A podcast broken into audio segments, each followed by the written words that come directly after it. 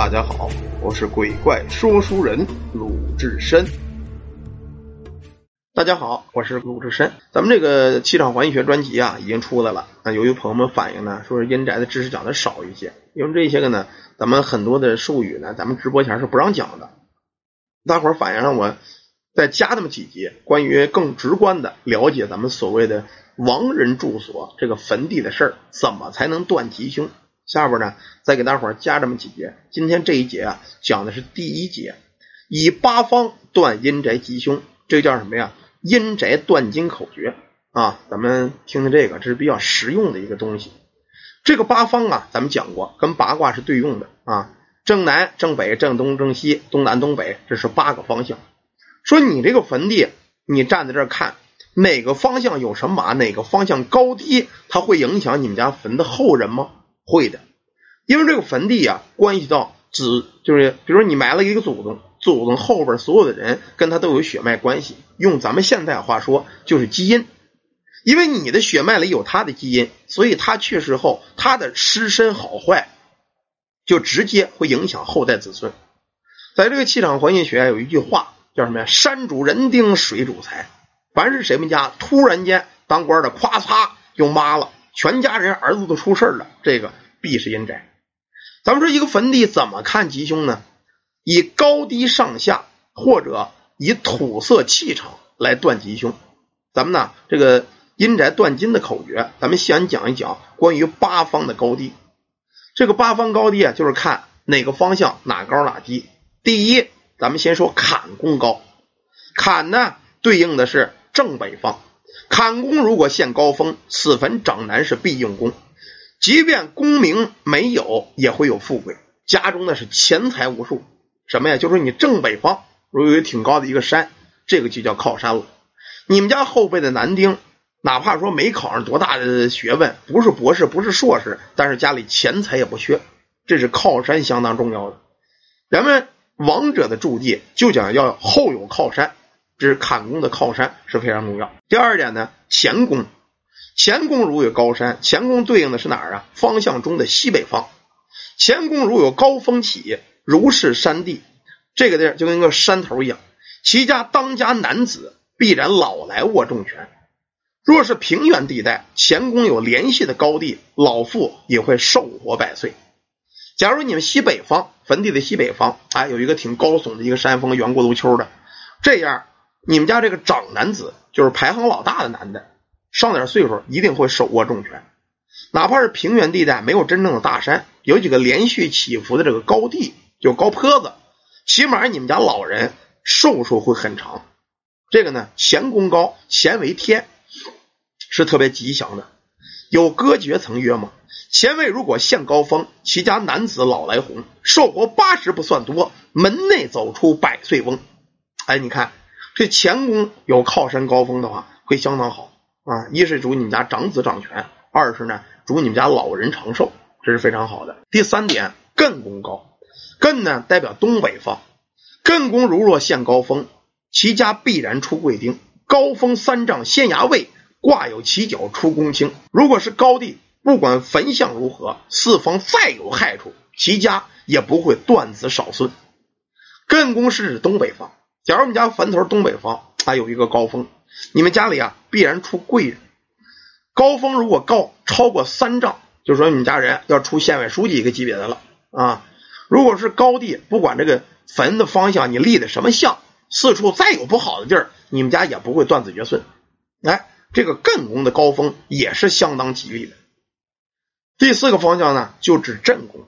震呢是指东方啊，又代表雷嘛。在八卦叫震卦，如果震方有高峰节起，此家中南必出文武二贵之人，武占大半面。在距离坟地三十到五十米内，若有高峰，效果为最佳。假如五百米有高峰，那那个效果就会很慢，不论任何朝向方向。意思是什么呀？说你们家坟地东边，哎，有一个高峰起来了，此家的中南，也就是老二或者老三这类人。必出文武二贵人，比如当兵的、当警察的啊，或者当武警的这类人占大面，也可能是文官。但是这个距离最少要保持三十到五十米，假如超过五百米，那个劲儿就相当小了，就不太效果好。三五十米之内是效果最佳的。这是震位，也就是东方有高峰隆起。第五个方向呢是巽位，巽呢指风为东南。巽方位如果有高峰起，四旗四鼓，其家子女中间必会出女孩掌权或者功名一类。打比方，古代有个女皇上叫武则天啊，或者说那个败家的慈禧，他们家这个坟地方向，按大面上来说，他们家巽位东南方应该有高地隆起的。这样呢，他们女孩才能掌权或成就功名。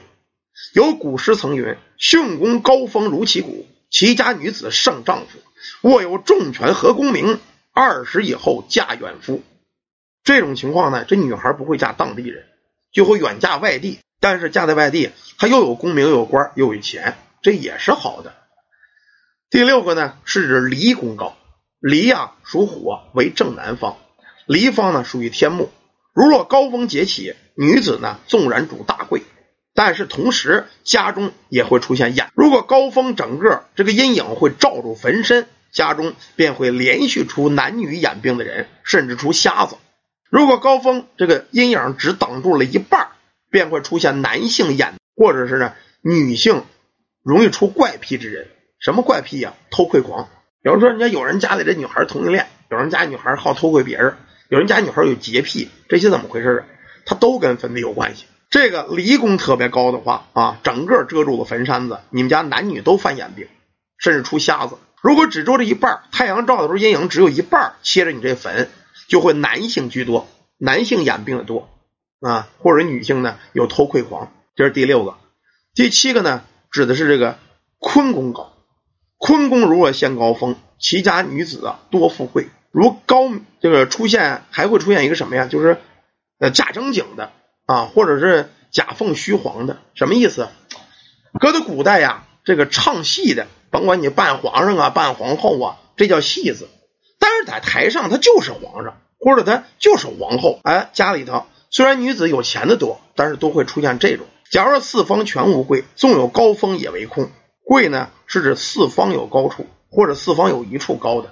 这样呢。呃，对女子来说有钱，但是不好。咱打比方来说，呃，就是拿这些戏子来说吧，甭管是什么范冰冰啊，什么这冰冰那冰冰，咱不提这名了啊，跟咱没有什么关系。咱就说呀，他们这个坟地很有可能就是坤宫高了。你想这个乾坤二字呢，就是天地的关系。假如说地高了，男人必然没什么大起色，地包天儿。有人说咱这个嘴出了一块，这叫地包天儿，下嘴唇长，上嘴唇短。这就叫地包天儿坟地啊，也是一档一样。坤位一旦大盛，你这个乾位必须就要不行了。如果坤位的人代表女人，女人太行了，你家男人行不了。这个呢，就是指这个，嗯，这几个方位啊，什么乾坎干针呐，这几个方向哪有什么高有什么低的，会造成什么结局？这个呢，算咱们这个气场还原学这个关于死人亡者之地。啊，咱们得用这个词儿啊，不能明着说。这些个呢，根据这个几个方向有什么山，哪高哪低，会出现什么。这是咱们这一节呢，说的是关于哪高，哪块高出什么，哪块高出什么。下一节呢，就要说袜子了。万事呢，皆有阴阳两面，有高便有低。既然说了哪高好，下边呢，咱就要说哪低好或者不好了。既然有高山耸起，必有深坑低洼。这坑洼与高山的关系，关系到你们家坟中人后代的富贵荣华，甚至啊子孙多福多寿。可是哪有坑，那就又不一样了。好吧，这一节呢，咱们暂时讲到这儿啊。下一节呢，咱们接着讲这个进坟看看哪有坑会造成什么。感谢大家，感谢朋友们，咱们休一会儿啊，接着讲下一个。